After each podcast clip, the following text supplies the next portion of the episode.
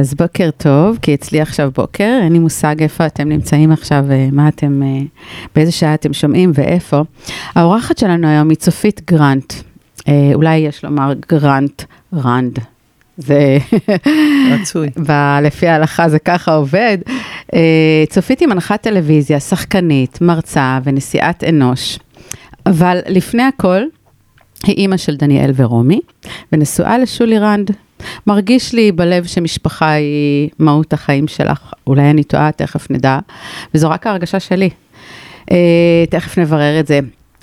Uh, אני ואנשים כמוני, צופית, מתחברים ואוהבים אותך מהיכולת לראות את האותנטיות שלך, את שמחת החיים, את הרכות הפנימית, את טוב הלב, וזו גם הסיבה שהזמנתי אותך להיות חלק מיום ההקשבה הישראלי השני, אם תהית למה. אה, אין לי כל כוונה במפגש הזה לעסוק בכל מה שמסביב. אה, בא לי לדבר איתך ישר ומהלב, כי את כל השאר אפשר לראות באינטרנט, ולא תמיד הכל נכון ואמיתי, אז אני מעדיפה לדבר איתך מלב אל לב. הכי טוב. ואני רוצה לשאול אותך, אה, מהי הקשבה עבורך? במילה אחת. להצליח לראות את החיים דרך המיקום של הלב. להצליח לראות את החיים דרך המיקום של הלב. תכף נברר מה זה. הקשבה, זה הדיבור. הפודקאסט שבו תגלו את הדרכים להקשיב. כי כולנו זקוקים לקצת הקשבה, נכון? בהגשת שרי ג'קסון קליין, המקשיבה ויזמת יום ההקשבה הישראלי. אז שתהיה לכם הקשבה נעימה.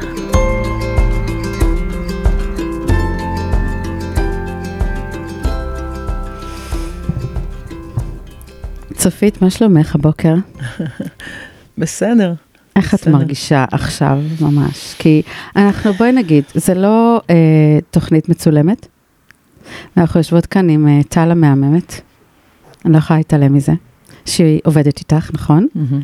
ועם אה, מוטלה שפיגלר שהפתיע אותנו, חבר שלך, מותר לי להגיד? לגמרי. אה? סבא מרדכי. אז זה קרה ככה במקרה, אבל אה, את יודעת, אין מקרים. לגמרי. ונראה כאילו משהו לא נוח לך, אה, עם ה... סתם ספרי לי. כואב לי קצת הגב התחתון, כי אתמול באמת הכשרתי את הבית, מה שנקרא, ועבדתי נורא קשה. חושבת לבד? שמאז שנכנסתי לבית, לא, לא, לא, באו לעזור לי. אבל באו שני חבר'ה צעירים, איזה חבר הביא לי אותם, חבר'ה מבני ברק. אוקיי. צעירים, שזה מה שהם עושים. אוקיי. ובואי, עבדנו קשה, אין לתאר את זה.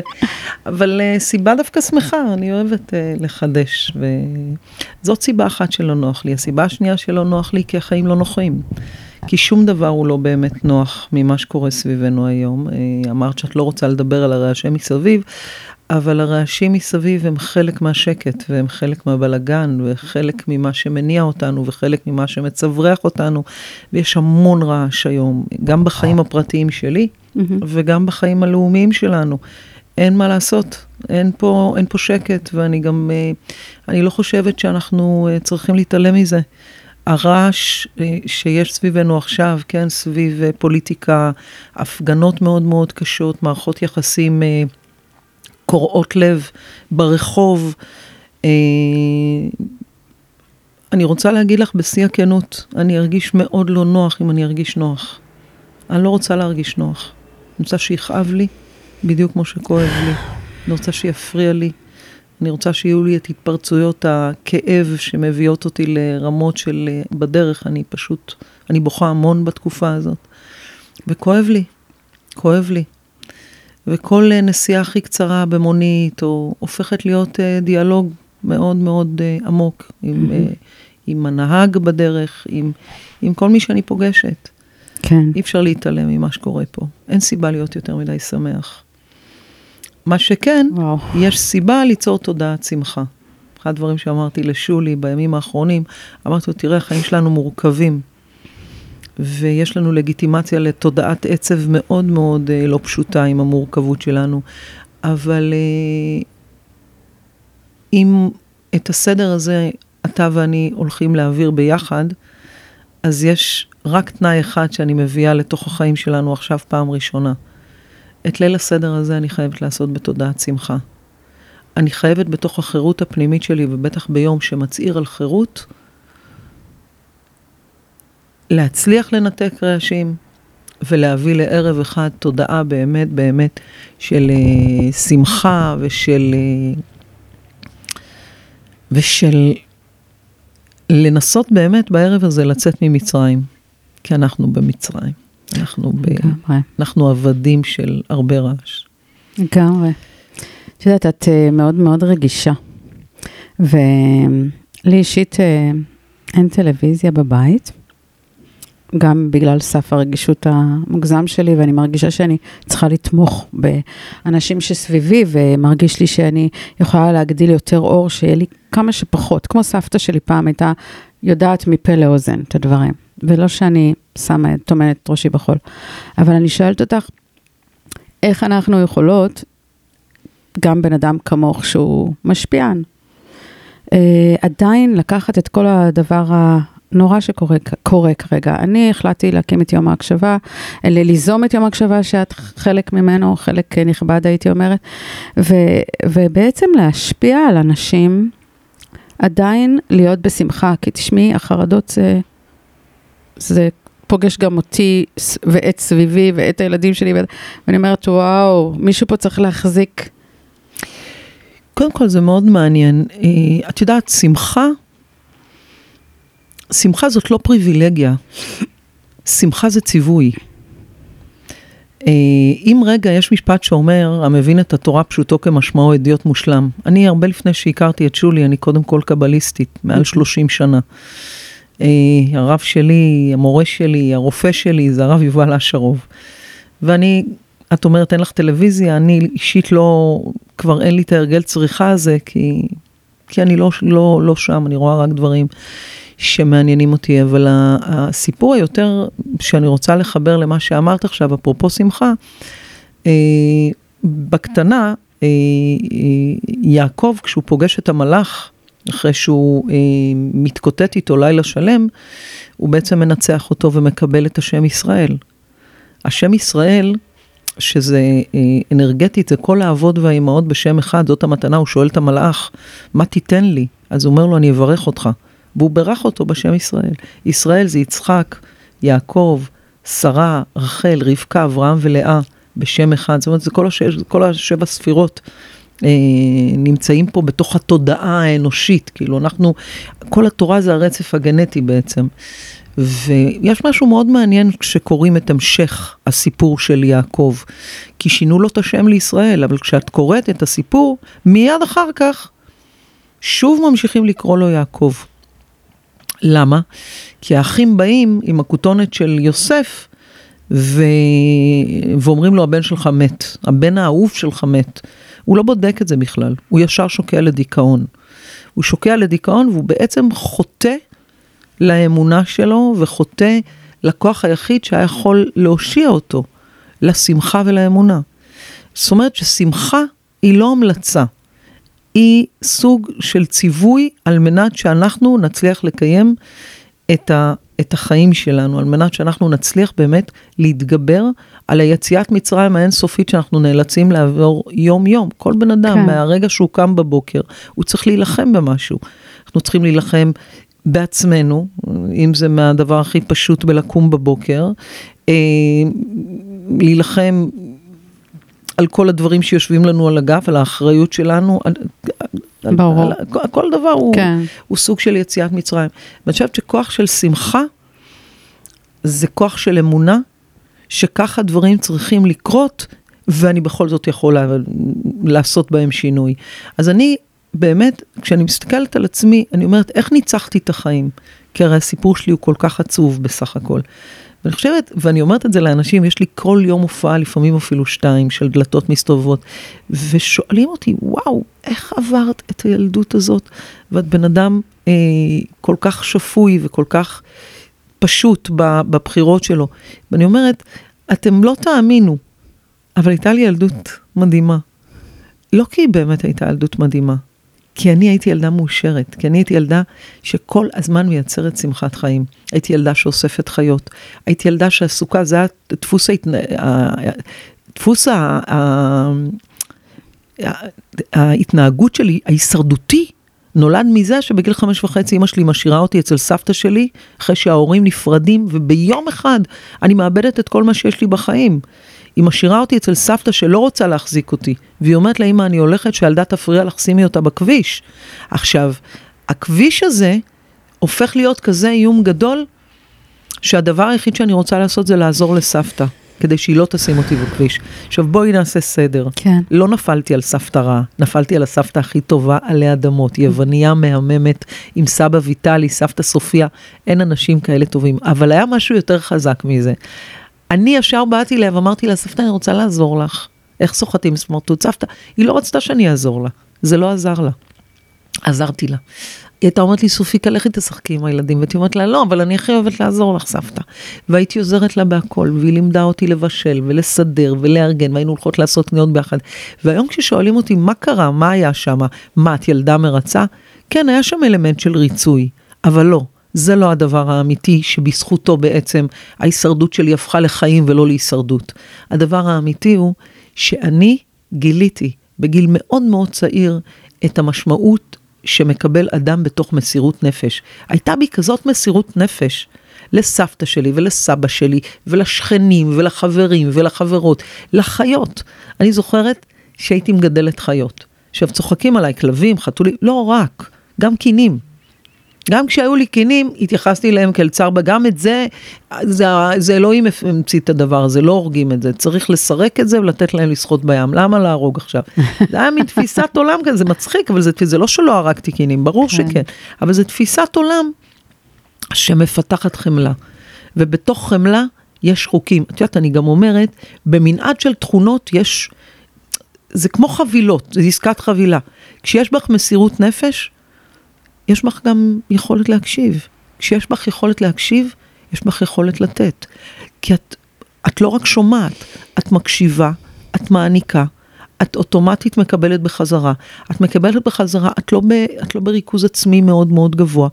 את מקבלת בחזרה, את לוקחת, ויש פה משהו סרקולטיבי כזה, זה, זה, יש איזושהי סרקולציה שיש בה make sense, הרבה היגיון. היגיון של החלמה ושל בריאות. ומתוך זה יכולתי לעבור כל כך הרבה דברים קשים, ולא לתת להם להכריע אותי. עד כדי כך שלא שמתי לב שהם הדברים הכי קשים בעולם. התעללות פדופילית במשך שנה וחצי, בין גיל 9 לגיל 11, זה לא, אה, זה רק, דבר אחד אני צריכה לסייג בתוך המשפט הזה. אני לא הרגשתי בתוך התעללות, כי לא ידעתי שמתעללים בי. ואלה הדברים שהצילו אותי. תפיסת העולם שלי עד היום מצילה אותי. גם בתוך מה שקורה היום פה בארץ, אם יש, שואלים אותי, אם היום היית נכנסת לפוליטיקה, מה הדבר שהיית מכניסה פנימה?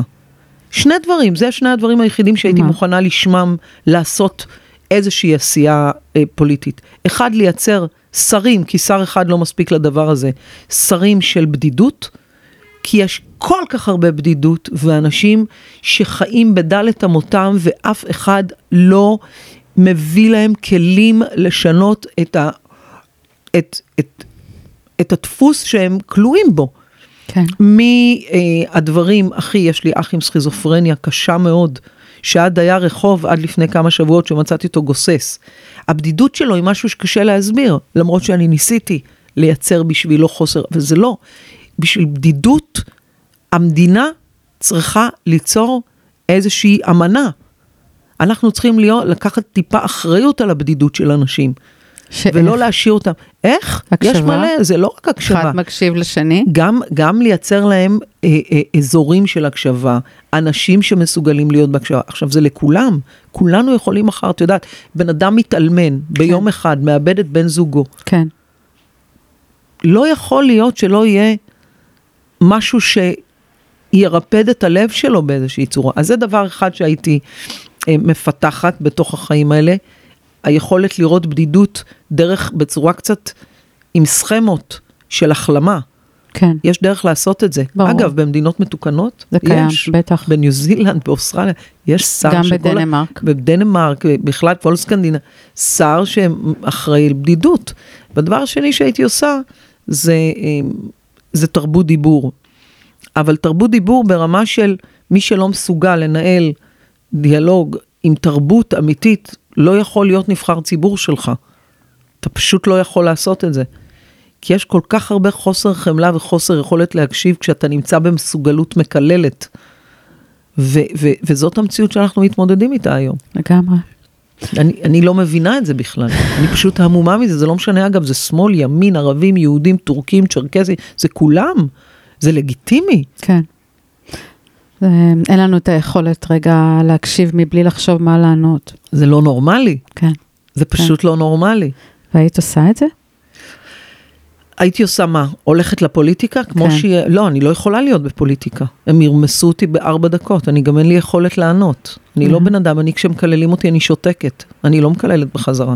אני לא עונה. אני בחיים שלי לא אגיד למישהו תסתום את הפה שלך גם אם הוא ישפיל אותי. כן. אין דבר כזה. אני לא משפילה בחזרה. ברור. אני לא משפילה בחזרה, זאת לא הגישה שלי בחיים. כן. אין לי, אין לי את הכלים האלה. את יודעת, אה, במקביל אה, ליום ההקשבה, אנחנו עושים ספסלי הקשבה, אני חושבת שסיפרתי לך על זה. והספסלים האלה, יש אה, משפט שכתוב עליהם, כל אדם שאתם פוגשים נאבק במשהו שאתם לא יודעים עליו, תהיו נחמדים תמיד. אה, יש כבר כמה עיריות שלקחו על עצמן, והם ממש עושים ספסלים לכל השנה, וכמובן שצריך שיהיה להם ביקורת. אני מבין, אני פוליטיקה ממש לא, כמו שאת אומרת, אני פוחדת, אבל אני חושבת שאולי אנחנו כן יכולים לעשות פעולות מסביב לפוליטיקה. גם קורות פעולות. שתדעי לך שאת ואני לא היחידות שמרגישות ככה, והרבה אנשים מחפשים את הדרך לפעול. כן, אני רוצה להגיד לך שאנוש, דרך אגב, מובילה תנועה מדהימה, שנקראת are you okay. כן, את התנועה הזאת הקים בחור שאבא שלו התאבד ב-2009 באוסטרליה. או נכון. באוסטרליה או בניו ניו זילנד. בניו זילנד. ו-are you okay, הוא טוען, הבחור הזה, שאם מישהו באותו היום היה שואל את אבא שלו, אבא, אתה, אה, אה, אה, אדוני, אתה בסדר? האיש לא היה שולח יד בנפשו. כן, עכשיו, אני יכולה להאמין בזה. אני יכולה להאמין ש, שהרצון והיכולת שלנו לראות בן אדם, אני כל יום עושה את זה. אני אישית, בגלל שמגיעים אליי, כל שבע דקות נכנסת לי הודעה עם איזה זעקה, הטלפון שלי זה צרחות. יואו, אני, על הדברים הכי עצובים שיש, באמת, אני בסכלה של, ה, של המדינה הזאת מבחינה רגשית. כן, ואני אני באמת יודעת, אני יודעת שדרך הקשבה אמיתית, שהופכים אותה להקשבה אקטיבית, אפשר לשנות לאנשים את החיים. ואגב, בואו, זה מאה אחוז פריבילגי להיות במקום שמסוגל לשנות לאנשים אחרים את החיים. לגמרי. זה- אבל אני שואלת את עצמי, אני, את מספרת ואני גם יודעת שאת תומכת כל הזמן באנשים ומקשיבה לאנשים. אני באמת מחוברת אלייך מהלב, ואני רוצה לשאול אותך, איפה, מי מקשיב לך? מי תומך בך? קודם כל שולי, שהוא בן זוג מהמם ברמות שבלי עין הרע, וואי, צמרמורת את. עושה לי. איזה מתנה. כן, תקעו בשבילי על העץ. אמ, יש הקדוש ברוך הוא, אנחנו, הוא רואה את הכל ואין צורך לדפוק כן. על עצים. אז זה גם שמולי, אה, שולי, שמוליק יצא לי, גם כן, שולי, כן. גם אברהם, שהוא אבי ילדיי והבעל שנפרדנו. הוא גם תמיד נמצא שם כדי להקשיב, כדי לתמוך, הוא סוג של באמת? ביטחון שמעולם לא עזב, כאילו מבחינת, כן, תמיד, תמיד, תמיד. אין יום שעובר בלי שיחה בינינו, והידיעה גם שהוא קיים, הוא גם סוג של, אה, איך אני, איך פעם איזה מדיום אמרה לי ששולי הידיים שלו מונחות על הראש שלי, צריך להגן עליי דרך אגב, אני בן אדם שמאוד חשוף ל, לפגיעות, כי אני גם לא politically correct. אני כן. לא politically correct בעשייה שלי, ואני לא politically correct בת- בתפיסות עולם שלי, ואני גם לא, אני גם לא שומרת על עצמי, אני בן אדם שכל אחד יכול לקחת את הטלפון שלו, ואני עוזרת מאוד מהר, והבית שלי פתוח, והלב שלי פתוח, וכן צריך לגונן עליי, יש לי את טל שמגוננת עליי, יש לי את עדי שמגוננת עליי, יש לי את זוהר, שזה מקסים. אנשים, קודם כל אנשים שעובדים איתי, אה, הם שומרים עליי, את יודעת, את אה, מתמודדת עם זה עכשיו. כן. זה לא קל, הם יותר קשים ממני. כי אם זה היה תלוי בי, הכל הייתי עושה חינם, ובלי גבול ובלי שעות. כן. כי, כי, כי זה מה שאני אוהבת. אני אומן, אני לא, כן. אני לא מונעת מרצון כל הזמן לקבל. אבל אה, לא מספיק, חסר לי. את אישית חסרה לי עזרה. תומכת בעצמך? אה, לא מספיק טוב, לא מספיק טוב. אני מאוד, אני, אני, זאת המשימה שלי לשנה הבאה. לא מספיק טוב. לא, שמה היא תהיה? שהיא תהיה קצת, אה, לחזק עוד יותר את ה"ואהבת לרעך", את הכמוך בלרעך, כן, את הכמוך. לשמור על קצת, אה, עצמך. קצת לקחת אחריות על עצמי, אה, אני הולכת לקבוע לעצמי למשל אה, זמן הפסקת פעילות מעכשיו שנה קדימה. מתוך כוונה שזה גם יקרה כדי לצאת לאיזשהו מסע, אם זה ליפן. לא הבנתי, תספרי, תספרי. את- היומן תמיד כן. מלא. אוקיי, אף פעם אין לך זמן. עד שמוצאים לי זמן, נותנים לי פה שבוע, שם חמישה ימים, פה שבוע. הבנתי. ואני מרגישה כן. שבא לי כבר להקיא. מרוב עשייה ומרוב אה, אפילו נתין, הכל, כאילו, אני... החלטת להקשיב לעצמך אני סוף סוף. fed up, כאילו, יש לי איזה משהו שבא להגיד לחבר'ה, all the horses, תעצרו, תעצרו, אני חייבת רגע למלא מצברים באופן אמיתי. וזה לא מספיק לי חופש, כי אני לא רוצה חופש, אני רוצה מסע. אני רוצה רגע לצאת למסע, שאני... להיפגש רגע עם עצמי לבד, מקסים. אה, לכתוב, אה, לתכנן את הדבר הבא שלי, את המהלך הבא שלי. את מסוגלת? אני חייבת, בטח שאני מסוגלת, אבל אני גם חייבת. כן, אני חייבת. כן. וואו. את יודעת, את מדברת, זה, זה תמיד אה, פוגש אותך בכל מיני מקומות, אבל צריך לדעת אה, באמת לעצור במקום הזה לפני שאתה, הסטרס הופך להיות, לתפוס לך את הגוף. אני על הקצה קשור. של הדבר הזה, גם הפסיכולוג שלי, שהוא פסיכיאטר ילדים. כן. עכשיו, הוא פסיכולוג שלי כבר 23 שנה. באמת? כן. וואו, זה המון זמן, לא? כן, לא, לא מספיק איתו, הייתי מעדיפה שלוש פעמים, פרופסור גיל זלצמן, זה, זה בית ספר. כל הכבוד. אני גם צריכה את זה, אני מתעסקת בהרבה דברים ברור. שדורשים אה, חשיבה, את יודעת, אמיתית, שקשורה לפסיכולוגיה, פסיכיאטריה, טיפול, כל הדברים האלה. והוא מנסה כל הזמן לדחוף אותי, לעצור את הסביבה שלי, מלשאוב אותי לעוד עשייה ועוד עשייה ועוד עשייה, כי זה אבודים וזה דלתות מסתובבות, וזה בן זוג שמביא חבילת אה, קושי לא פשוטה בכלל, ואני מתה לעצור. אז לעצור אתה, את. הולכת לעצור. אני הולכת לעצור לתקופה, לא... כן, ברור. אבל להגיד, עצרו, די, תנו לי שנייה, למלא מצברים. תנו לי שנייה להתכנס. כן. מקסים. אני רוצה לשאול אותך, וואי, אתם לא מאמינים, אבל כבר, את מדברת, אני הייתי יושבת איתך עכשיו יומיים. אני יודעת שאין לך זמן בשבילי. לא, יש מלא. כשתעשי את העצירה מהמסע, אז נשב ונקשיב, כי את מרתקת אותי ומרגשת אותי מאוד, תכף אני אבכה. אני רוצה לשאול אותך, אה, רגע, אה, כשדיברתי איתך בטלפון, היית מקסימה דרך אגב, באמת, זה מניסיון שלי, אני יכולה להגיד, הלב ישר נפתח. ושיתפתי אותך במה שאנחנו הולכים לעשות בנוגע ליום ההקשבה, ואת נרתמת מאוד מהר. מה נגע בך שם בהקשר הזה שסיפרתי לך על יום ההקשבה? ולמה החלטת ל- ל- בכל זאת לתת יד ולהצטרף? קודם כל התפרצת לדלת פתוחה, אני כבר הרבה הרבה שנים, כן, יש לי, כמעט עשו את זה איתי דווקא בניו יורק, אוקיי, אפרופו הספסלים האלה, כן, דמייני אותי יושבת באיזשהו מקום כמו בכיכר דיזינגוף, אנשים פשוט באים לדבר איתי, הרי עושים את זה איתי בכל מקרה. כן, הדבר הזה שאוהב להקשיב לאנשים הוא אותנטי, הוא אמיתי. יודעת. אז ישר מדבר אליי. אה, זה גם הכי קל לי. אני אוהבת לעשות דברים שקל לי לעשות אותם. קל לי להקשיב, קל לי להתחבר, קל לי לקחת אחריות. קל לי להתאבד עם אנשים על האמת שלהם כשזה מוסרי ונכון. כן, אה, אז זה מה שישר תפס אותי. אני גם מזהה שאת עושה משהו מאוד ערכי, מאוד... אה, אני חושבת שאנחנו צריכים את זה. זה חלק מהאיזון. כן, את יודעת, הצלחה יכולה להיות מאוד מסוכנת. מאוד מסוכנת. למה? ואני כאילו נמצאת עכשיו במאני טיים, כי הכל פתוח לי ואני יכולה לעשות מה שאני רוצה, ועל הכל אני מקבלת כסף, ועל כל זה. ויש אה, מקומות שבהם צריך גם, את יודעת, להיות אה, במוכנות להקשבה אחרת, למקום שלך. כן. את יודעת, אני פגשתי אותך גם פעם בניצוצות. Uh, המקום הזה שהם uh, מלמדים ילדים כל מיני דברים שלא, שלא נלמדים בבית ספר. את חברה עדיין שם? אני לא זוכרת. ניצוצות זה אני יודעת מה זה, אבל אני לא זוכרת אם אני... כן, הם עצמם קצת נראה לי, כן, אבל אה, את יודעת, זה גם כן מקום, אני מאמינה מאוד בחינוך, מגיל, מדינקותא, לה- להכניס, גם הבנות שלי, אפשר לומר שהן אה, יכולות להגיד את זה, ילדות מוקשבות, אני קוראת לזה, מה שלא היה לי, תמיד רציתי. ואיך אצלך זה עובד בבית? מה? כל הנושא של הקשבה, משפחה. וואלה, אני רוצה להגיד לך על זה משהו מדהים. משפחה זה דבר מורכב. כל אחד מביא את האישיות שלו. את יכולה להיות האמא הכי מקשיבה בעולם, ויהיה לך ילד שיחשוב שאת לא מקשיבה לו מספיק. אין בזה חוקים, ולמה אני כל כך נזהרת במילים? כי לפעמים אנחנו מדברים מתוך הפריזמה שלנו, ויש מישהו בצד שמקשיב וישר מרגיש נחות לידינו.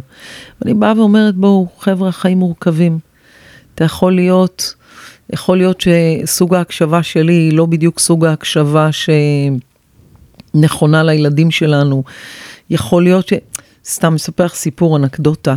הבית שלי תמיד היה בית נורא פתוח, אבל פתוח בעיקר לאנשים במצבים אקוטיים. ויום אחד פגשתי את אה, גבריאל בלחסן, היוצר המדהים והמטורף הזה, בחור שנפטר, חולה במאניה דיפרסיה, ותוך עשר דקות הוא עבר לגור אצלנו בבית. הבת שלי הייתה קטנטונת, כאילו בת אה, 13-14, דניאל היה בן 15, משהו כזה. ופתאום הגיע להם ביום אחד, כאילו מעכשיו לעכשיו, בחור עם מאניה דיפרסיה, וגר איתם חדר מעל רומי, כאילו. והם נורא עזרו לו, והם נורא שמחו איתו.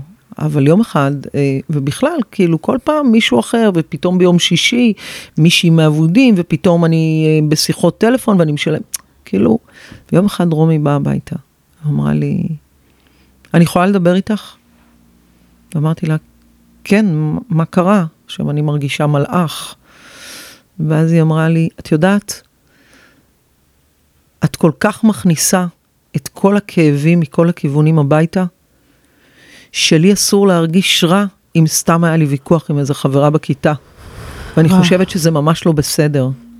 ואני יכולה להגיד לך על רומי שלי, שהיא ילדה שאנחנו, אה, אני מגדירה אותה, אני חושבת שגם אברהם, בתור המצפן שלנו.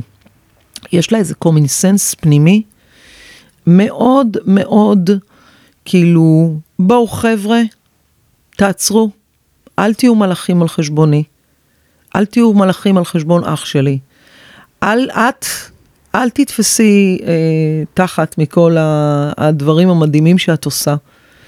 יש כאן גם מורכבות שאנחנו יודעים לייצר בתוך החיים, והמורכבות הזאת היא לגיטימית, גם, גם אם היא לא אה, מוגדרת כמחלה, וגם אם היא לא מוגדרת כסוף העולם שמאלה. גם מורכבות של חרם בכיתה, או של ויכוח, או של אהבה נכזבת, או של סתם מורה שצעקה עליי, היא מורכבות בעולם הפנימי שלי. ואני עדיין לומדת להכיל ו... ולראות אותה כמשהו שאלוהים שלח לי כדי ליישר אותי, כדי לדייק אותי, כדי... אמ, כדי, כי היא, היא המורה הכי גדולה שלי. הילדים שלי הם המורים הכי גדולים שלי. הם באמת, גם דניאל, הם שניהם, הם הבית ספר שלי ושל אברהם. כי אני ילדת פנימיות, אני ילדה שגרה מגיל חמש בלי הורים. אני, כל העניין הזה של גבולות הוא מעוות אצלי. הוא מעוות אצלי, גם נתינה. עכשיו, למדתי בשנים האחרונות שיש נתינה מקולקלת, ושיש אה, חסדים מקולקלים, ובעיקר יש רחמים מקולקלים. לא, מה זאת אומרת, אני לא, את יכולה להסביר את זה? מה זה רחמים מקולקלים למשל? סתם, אה, הורים סובלים מרחמים מקולקלים, אוקיי. כי הם כל הזמן בעצם, הם, הם יד צרה לילדים שלהם, מה שנקרא. הם לא נותנים לילדים שלהם הרבה פעמים להתפתח, כי הם נמצאים שם כמו, הם כל כן. הזמן, הם נורא... עכשיו, לא, זה לא צריך להיות ככה. וגם, בכלל, יש מצבים היום, כמי שעוזרת גם לכל מיני אנשים בכל מיני מצבים, את יודעת איזה קשוחה אני? היום אני יכולה להגיד להורים שהבן שלהם מתעמר בהם, תזרקו אותו לרחוב. למה? ככה, כי ילד לא יכול להתעמר בהורים שלו. הבנתי. גם אם הוא חולה, גם אם זה לא משנה. אסור לאף בן אדם להתעמר באף בן אדם אחר. אין דבר כזה, אין דבר כזה. והיום אני יודעת להיות קשוחה, וגם להגיד לאנשים, המרחם על אכזרים, סופו שיתאכזר לרחמנים. יש רחמים שהם רחמים מקולקלים.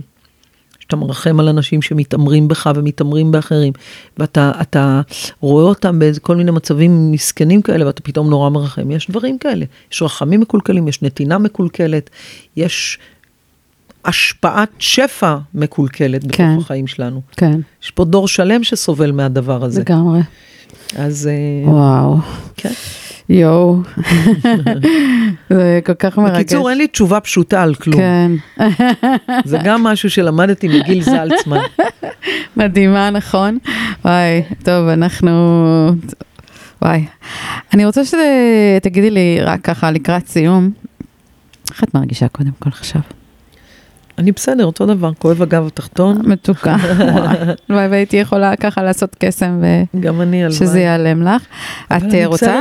לאחל משהו ל- למדינה שלנו, לעם שלנו, ככה לקראת החג? וואו, אולי. לתת איזה משהו ככה מהלב שלך.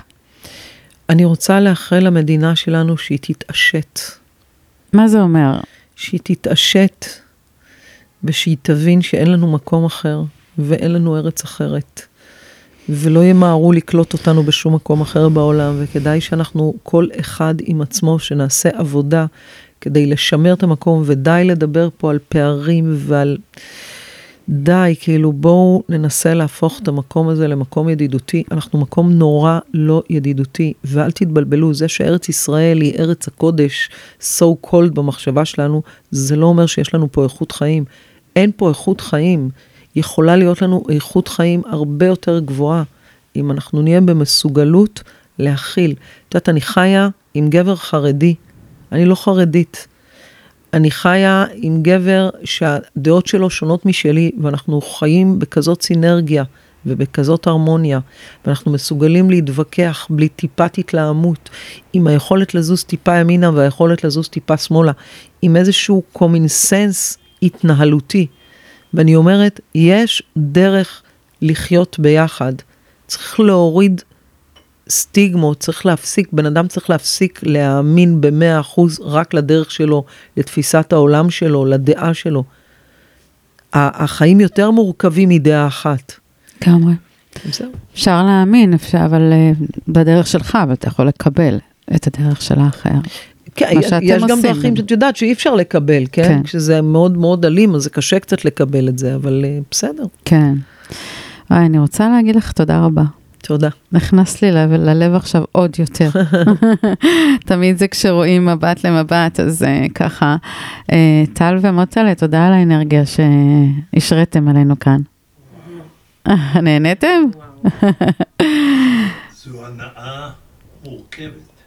הוא אומר שזאת הנאה מורכבת. זה מורכב. אז uh, כן, אנחנו עוד uh, נדבר גם איתך, אנחנו הולכים להקשיב גם לך, אנחנו הולכים להקליט ביחד פודקאסט, חייבים. אחרי צופית צריך לעשות הפסקה גדולה. אז אנחנו ככה קצת לפני חג פסח, אני... בחרת שיר? אה, לא, לא בחרתי שיר, אין לנו פה שירים, תכף את, אה, אני אספר לך. זה.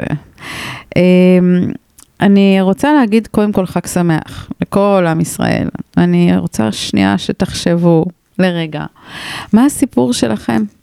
הרי לכל אחד יש סיפור. אנחנו יוצאים החוצה לרחוב, לחייך, להסביר פנים אחד לשני, לעצור שנייה, לשאול מה נשמע ולהקשיב גם למה נשמע באמת. ומה אנחנו בכלל עושים כאן? איזה ערך, אולי משמעות אה, אנחנו נותנים לסביבה. אז אה, את סופית יהיה אפשר לפגוש בכנס יום ההקשבה הישראלי השני בעזרת השם, בחמישי לחמישי. 23, יום שישי בבוקר. אני מזכירה לכם שאפשר להתאמן על הקשבה, תעקבו, אני גם אשב על תבואו. ספסל. את תשבי איפה שאת רוצה. אני רוצה ספסל. מישהו יכול לשלוט בך, חמודה. אני רוצה ספסל. ואתם מוזמנים לפנות אלינו באינסטגרם, בפייסבוק, בכל ערוץ אחר. הלב שלי פתוח, וסודות הם כבר לא מנת חלקי. תודה רבה, צופית. תודה רבה לך. חג שמח. ביי. הקשבה. זה הדיבור. הפודקאסט שבו תגלו את הדרכים להקשיב. כי כולנו זקוקים לקצת הקשבה, נכון? בהגשת שרי ג'קסון קליין, המקשיבה ויזמת יום ההקשבה הישראלי. אז שתהיה לכם הקשבה נעימה.